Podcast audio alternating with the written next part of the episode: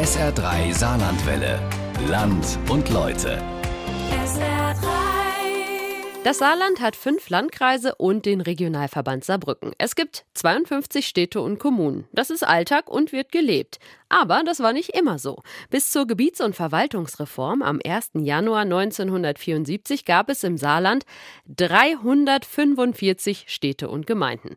Kleinste Orte hatten eigene Rathäuser und Bürgermeister. Die Strukturen waren kleinteilig und Anfang der 70er war klar, dass die Kommunen ihre Kräfte bündeln müssen. Also wurden Gemeindegebiete neu festgelegt. Und das hat einiges durcheinandergewirbelt. Florian Decker hat für unser SA3 Land und Leute Feature viele spannende und kuriose Geschichten zu dieser Reform zusammengetragen. Es ist ja eigentlich viel den Bürgerinnen und Bürgern versprochen worden. Also wir machen die Gebietsreform, damit das Leben der Menschen besser wird. Davon sind wir weit entfernt, im Gegenteil. Es gab damals Fackelzüge auf die Burg. Wir hatten das Pech, nur sieben Kilometer von Saarbrücken entfernt zu sein. Es hat alles von einem perfekten Drama. Macht, Ehre, Lügen, Helden und Bösewichte. Anfang der 70er Jahre hält die Gebietsreform das Saarland in Atem. Doch es ist nicht so schwarz und weiß, wie es damals viele Bürgerinitiativen an die Wand malen.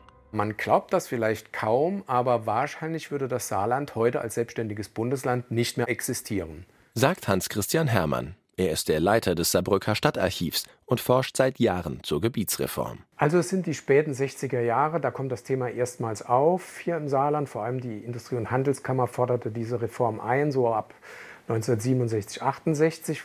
In der Bundesrepublik war damals im Grunde genommen schon in fast allen Ländern die Diskussion voll im Gange.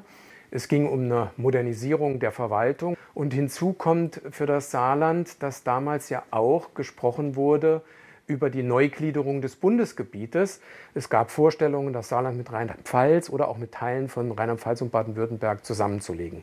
Also alles ein sehr komplexes Thema und voll auch mit Minenfeldern, weil es ging für alle politischen Parteien jetzt um die Macht. SPD und CDU präsentieren ihre Vorschläge. Die CDU sitzt am längeren Hebel, denn sie stellt die Landesregierung. Aus 345 Gemeinden sollen 50 werden, und es soll weniger Landkreise geben. Eine vergleichsweise behutsame Reform. In anderen Bundesländern waren die Gebietsreformen damals deutlich radikaler. Im Saarland kennt jeder jeden. Es ist ein kleines Bundesland. Und insofern ist auch die gegenseitige Rücksichtnahme vielleicht hier etwas stärker ausgeprägt als an anderen Orten. Eine Expertenkommission prüft jetzt, welche Gemeinden am besten zueinander passen und auch welchen Namen die neuen Einheitsgemeinden tragen sollen. Das ist in der Regel der Name des größten Ortes, doch gerade auf dem Land ist das oft gar nicht so einfach. Das Mandelbachtal, eine Landschaft, die sich über 16 Kilometer hin vor den Toren der Landeshauptstadt Saarbrücken erstreckt. Seit der Gebiets- und Verwaltungsreform ist Mandelbachtal auch der Name einer neuen Gemeinde, in der nun seit Jahresbeginn acht vor dem selbstständige Kommunen zusammengefasst sind. Aus Ormesheim, dem größten Ortsteil von Mandelbachtal, kommt Manfred Pfeiffer. Die Gemeinde damals Ormesheim zu nennen, das kommt nicht in Frage, erzählt der Heimatforscher.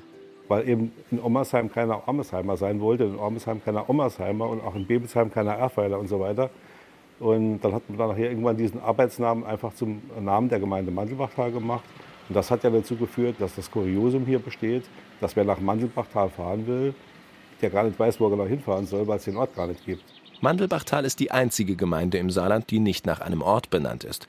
Ein bisschen stolz sind die Mandelbachtaler schon darauf. Aber gerade zu Beginn ist hier niemand mit der Gebietsreform einverstanden. Der neue Bürgermeister, Theo Kahlen, muss ständig schlichten. Da saßen in diesem Gemeinderat acht ehemalige Bürgermeister, die alles besser konnten wie der Theo Kahlen. Und jeder hat natürlich geguckt, dass nachher von diesem Kuchen, der die neue Gemeinde Mandelbachtal da, darstellte, ein Großteil dann auch in seinen Ortsteil kommt. Der hatte also wirklich alle Hände voll zu tun, äh, diese, diese Menschen zu bändigen, die alle versucht haben, für ihren Ortsteil das Beste rauszuholen. Mit den Jahren funktioniert die Zusammenarbeit in der Gemeinde immer besser. Doch der ständige Streit hat Theo Kahlen aufgerieben. 1984, mit noch nicht einmal 56, stirbt er. Er musste da viel, viel moderieren, dass das alles gut gelaufen ist, dass das einen guten Verlauf genommen hat. und hat da mit Sicherheit auch manche Nerven gelassen. Es gibt nicht wenige, die sagen, dass wahrscheinlich auch sein Tod mit verursacht war, weil er da in den zehn Jahren so viel geleistet hat und wirklich auch so sich eingebracht hat und so viel Arbeit investiert hat. Die Dörfer in Mandelbachtal arbeiten heute gut zusammen. Aber ich stelle fest, dass leider dieses Kirchturmding eigentlich bis heute vielerorts noch so ein bisschen besteht, dass man also nicht die Gemeinde Mandelbachtal äh, quasi als seine Heimat sieht, sondern eigentlich immer noch sein eigenes Dorf. Auch Saarbrücken kennt dieses Problem. Besonders ein Ortsteil hadert immer noch damit, zur Landeshauptstadt zu gehören. Der Bezirksbürgermeister kennt das. Wir sind ganz klar Duttweilerer.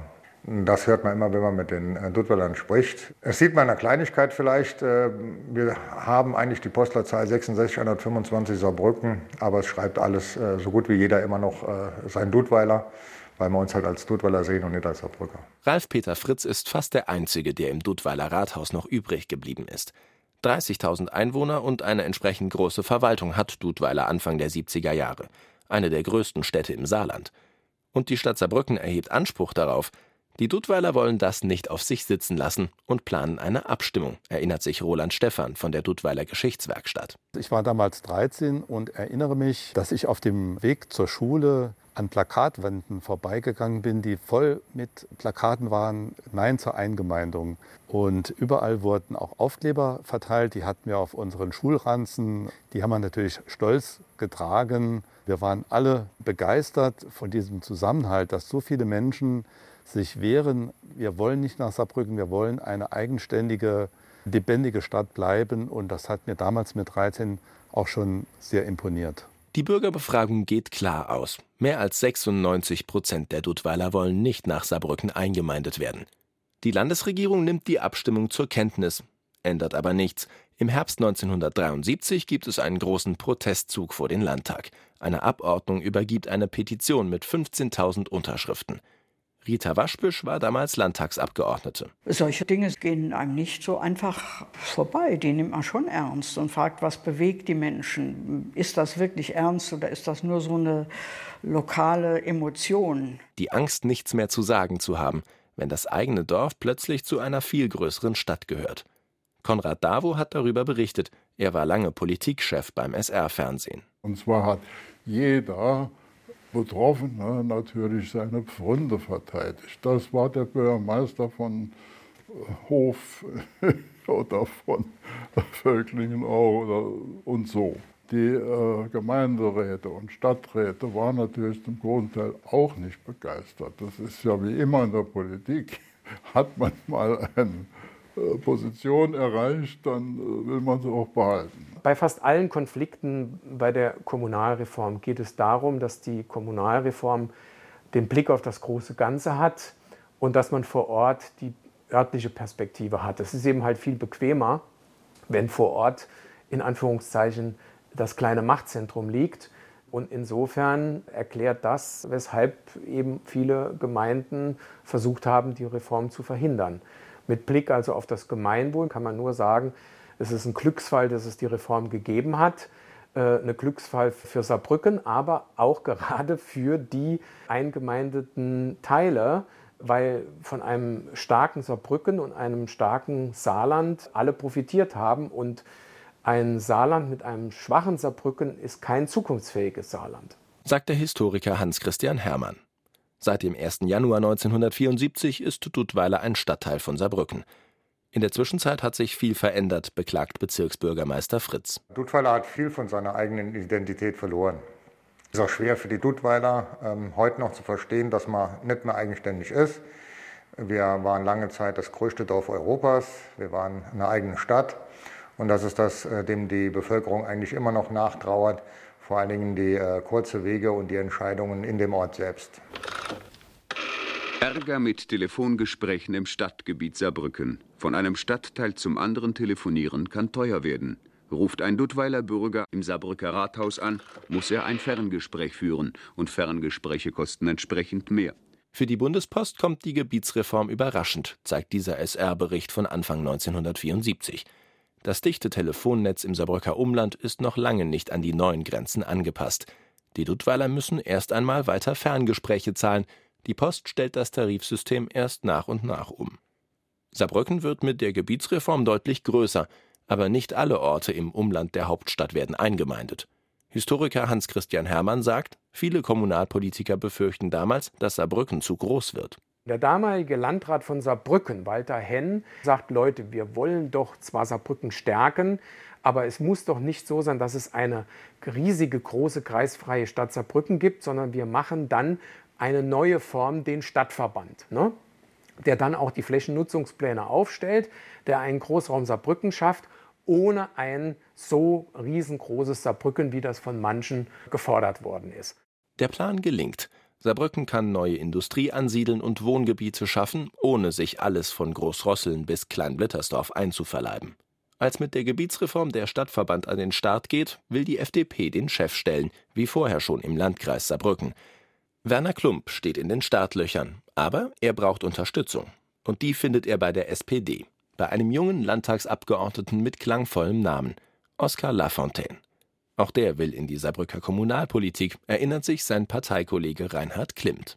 Man wusste, man hat jetzt in Zukunft zwei wichtige Ämter zu vergeben. Und in Saarbrücken hatte Lafontaine sich bemüht, zu einer Mehrheit zu kommen, die ihn dann zum Bürgermeister tatsächlich mit Hilfe der FDP und später zum Oberbürgermeister gemacht hat. Und das beruhte auf dieser Zusammenarbeit in Saarbrücken zwischen Klump und Lafontaine und hatte natürlich einen Hintergrund in der sozialliberalen Koalition auf Bonner Ebene. Man hat gesagt, dort arbeiten FDP und SPD zusammen und lasst es hier uns auch tun. Die Strategie geht auf. Werner Klump wird Stadtverbandspräsident und Oskar Lafontaine Oberbürgermeister von Saarbrücken. Der erste Sozialdemokrat seit 20 Jahren. Doch auch auf dem Land gibt es Klüngeleien. Und die kommen manchmal von ganz oben, sagt Gebietsreformforscher Hans-Christian Hermann. Genauer gesagt von Innenminister Schnur. Schnur, der lange Zeit Bürgermeister von Friedrichsthal war, der wohnte in Kleinblittersdorf zum Zeitpunkt, als die Reform geplant worden ist. Und Kleinblittersdorf wäre natürlich eine wunderbare Gemeinde gewesen, die Teil der Landeshauptstadt Saarbrücken werden sollte. Und da war es schon so, dass gesagt wird, dass für Schnur das überhaupt nicht in Frage kam, sondern dass er derjenige war, der das wohl verhindert hat. Die Orte erfahren erst relativ spät davon, was mit ihnen passieren soll. Innenminister Schnur hatte sich eine Strategie zurechtgelegt. Zuerst macht das Kabinett die Pläne, und wenn die fertig sind, geht die Landesregierung an die Öffentlichkeit. Er will zunächst eine gute Sachgrundlage haben durch entsprechende Gutachten und Expertenkommissionen. Und äh, das erklärt auch, dass er erst relativ spät in seiner eigenen Fraktion alles offengelegt hat weil aufgrund seiner politischen Erfahrung und des Wissens über die Verhältnisse vor Ort ihm klar war, wenn er früh da was rausposaunt, dann gibt das eine Diskussion, bei der alles zerredet wird und letztlich der politische Prozess auch schwer zu managen ist. Die Proteste Land auf Land ab kommen deshalb meist zu spät, als die Pläne schon stehen. Großen Einfluss haben die Demonstrationen nicht. Auch die Bürgerbefragungen, die es in vielen Orten gibt, zeichnen bloß ein Stimmungsbild und ändern nur selten die Meinung von Innenminister Schnur. Äh, wollten wir die Reform nur abstellen auf solche Befragungsergebnisse, dann hätten wir gar nicht beginnen dürfen. Bei entsprechender Vorbereitung wären ähnliche Ergebnisse in allen Gemeinden des Landes zu erzählen. Dabei gibt es durchaus die Möglichkeit, Einfluss zu nehmen. In einem langwierigen Anhörungsverfahren dürfen die Gemeinden im Landtag Stellung beziehen, erzählt die damalige Landtagsabgeordnete Rita Waschbüsch. Das ist, wurde schon sorgfältig diskutiert und keineswegs so ratz über die Köpfe weg. Die ganze Debatte, das war ein Stück gelebte Demokratie. Ganz im Westen an der französischen Grenze hat die Debatte keine Wirkung. Kurz vor der entscheidenden Abstimmung im Dezember 1973 ändert jemand die Gesetzesvorlage in einer Nacht- und Nebelaktion – und mit Schrecken stellen die Siersburger Bürger fest, dass sie jetzt zur Gemeinde Rehlingen gehören sollen, anstatt umgekehrt die Rehlinger zur Gemeinde Siersburg. Das hat bei den einen zu große Freude und, wenn man so will, Genugtuung geführt und bei den anderen halt zu einer massiven Verletzung des Ehrgefühls und auch der Frage der Glaubwürdigkeit und des Vertrauens in die Politik. Und ich kann mich erinnern, es gab damals Fackelzüge auf die Burg, es gab damals massive Protestveranstaltungen. Als Kind war Reinhold Jost dabei. Er sagt, es hat ihn politisch geprägt. Heute ist er saarländischer Innenminister. Davor war er Ortsvorsteher von Siersburg Und obwohl die Rehlinger und die Siersburger da schon lange zusammengehörten, waren sie sich immer noch nicht grün. Als ich 1995 als Ortsvorsteher gewählt wurde, gab es noch so ein bisschen diese Anonymitäten und die Frage, was macht dann der hier? Das war in der Tat die Frage Nummer eins, als ich zwei Wochen im Amt war, um dann einen Termin in Rehlingen wahrzunehmen. Da habe ich gesagt, du musst dich dran gewöhnen. Ich habe damit jetzt keine Probleme und es wäre schön, wenn auch umgekehrt. Inzwischen klappt es ganz gut zwischen den Rehlingern und den Siersburgern, sagt er. Da hilft es sicherlich auch, dass der Namensstreit inzwischen beigelegt ist. Zwölf Jahre nach der Gebietsreform hat eine Schlichtungskommission die Idee. Die Gemeinde bekommt einen Doppelnamen. Die Rehlinger stimmen zu und die Siersburger auch. Gab mal einen Bürgermeister, Martin Silvanus war das, der konsequent damals als öffentliche Schreiben an die Gemeinde geschickt wurden und es stand da nur die Gemeinde Rehlingen drauf, zurückgeschrieben hat, diese Gemeinde gibt es nicht. Es sind nicht nur bloße Namensänderungen, die die Politik Jahre später noch nachreicht. Auch an die Grenzen geht die Landesregierung wieder ran. Der neue Ministerpräsident Zeyer lässt die Reform Anfang der 80er überprüfen. Buß und Ensdorf ergreifen die Chance und verabschieden sich aus der Gemeinde Schwalbach. Richtig angekommen waren sie dort nie. Und auch in einem kleinen Dorf zwischen Neunkirchen und Kirkel rumort es. Die Bewohner haben sich getroffen und es wurden einfach Leute gefragt, wer sich engagieren wollte. Und plötzlich haben die mich vorgeschlagen. Ich hatte äh, zunächst gar keine Ahnung davon, habe aber einfach von der Sache her gesehen, da muss ich mich mit engagieren. Gertrud Holzer war gerade erst hier hingezogen, nach Bayerisch-Kohlhof. In einen Ort, der schon seit Napoleons Zeiten zu Kirkel-Limbach gehörte und jetzt auf einmal zu Neunkirchen. Und kaum hatte Gertrud Holzer sich eingelebt, war sie schon Vorstandsmitglied in einer Bürgerinitiative. Für mich war wichtig, ganz klar, dort wo ich lebe, und das war hier auf dem Höfchen, und ich bin nach Limbach zum Kaufen, ich bin zu den Ärzten, ich bin die Kirche, ich bin Vereine, alles war in Limbach. Und wieso soll ich jetzt nach Neunkirchen und dort auch politisch mitbestimmen? Ich war immer eine politische Frau. Die Landesregierung hatte bei der Vorbereitung der Gebietsreform einen Fehler gemacht. Die Planer dachten, dass die Menschen in Bayerisch-Kohlhof eine Wiedervereinigung mit Neunkirchen-Kohlhof gut finden würden. Im Gegenteil, die Bürgerinitiative demonstriert mit Plakaten und Protestmärschen. Gleichzeitig verhandelt die Gemeinde Kirkel mit der Stadt Neunkirchen.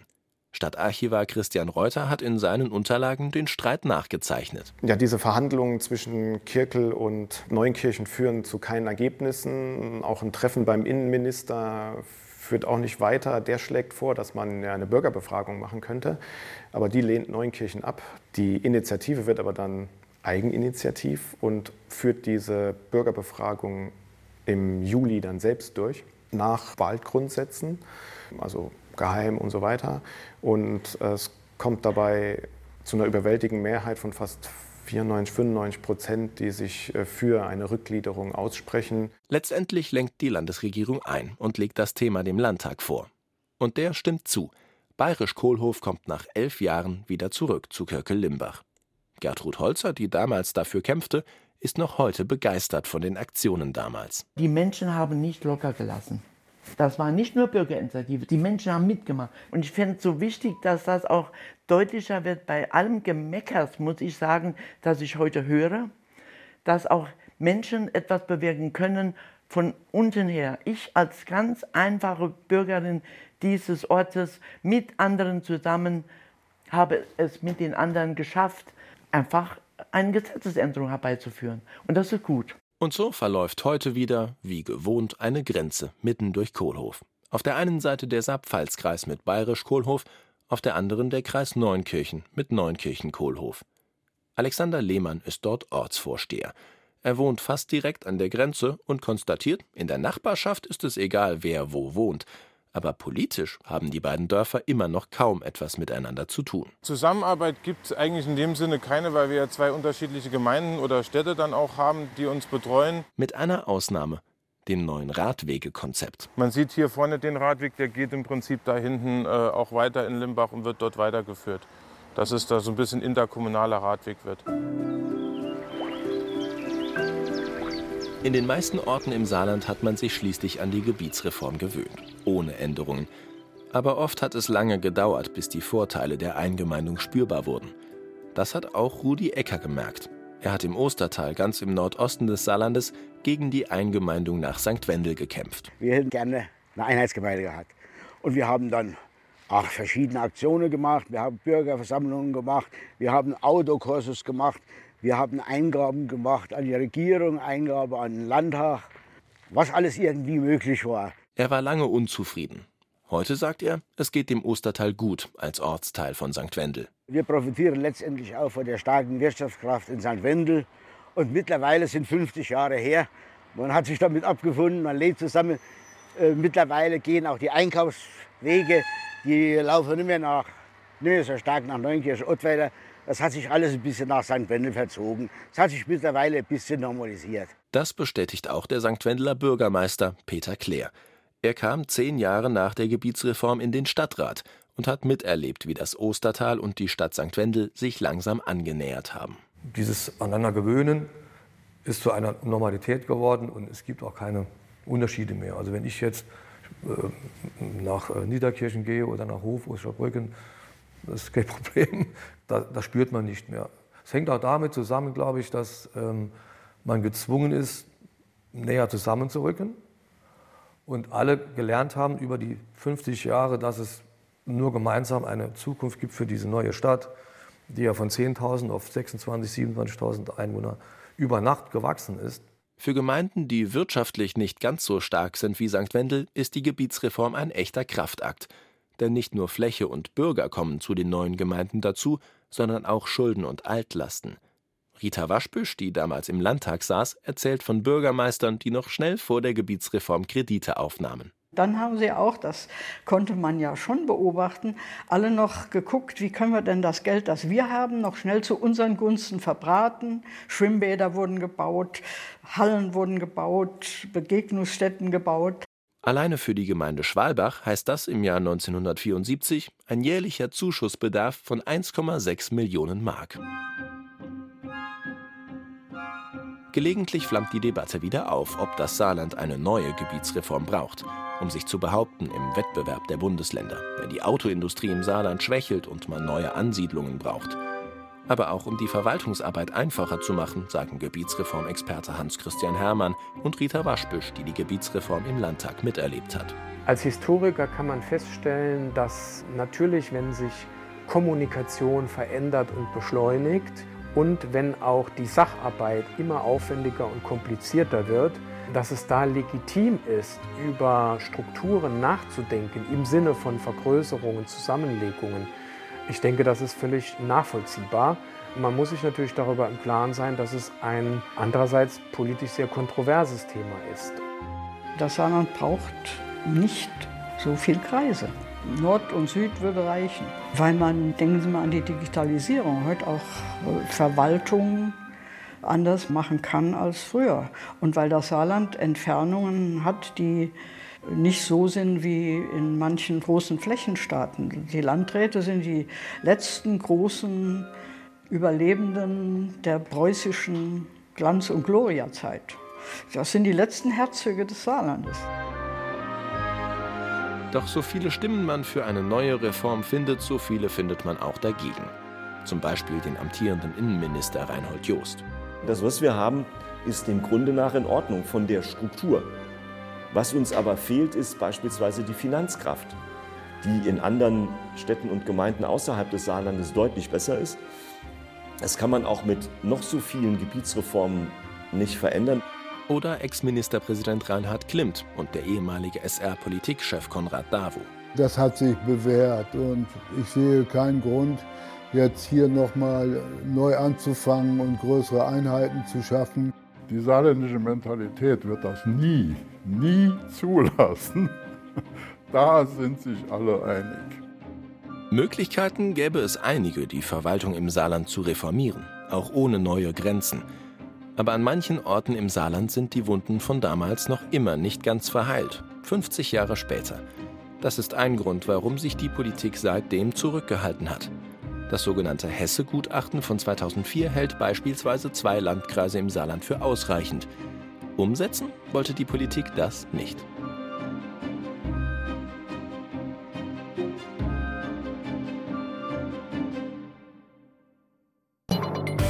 SR3 Saarlandwelle. Land und Leute. Regionale Features auf SR3. Immer sonntags um 12.30 Uhr und als Podcast auf sr3.de.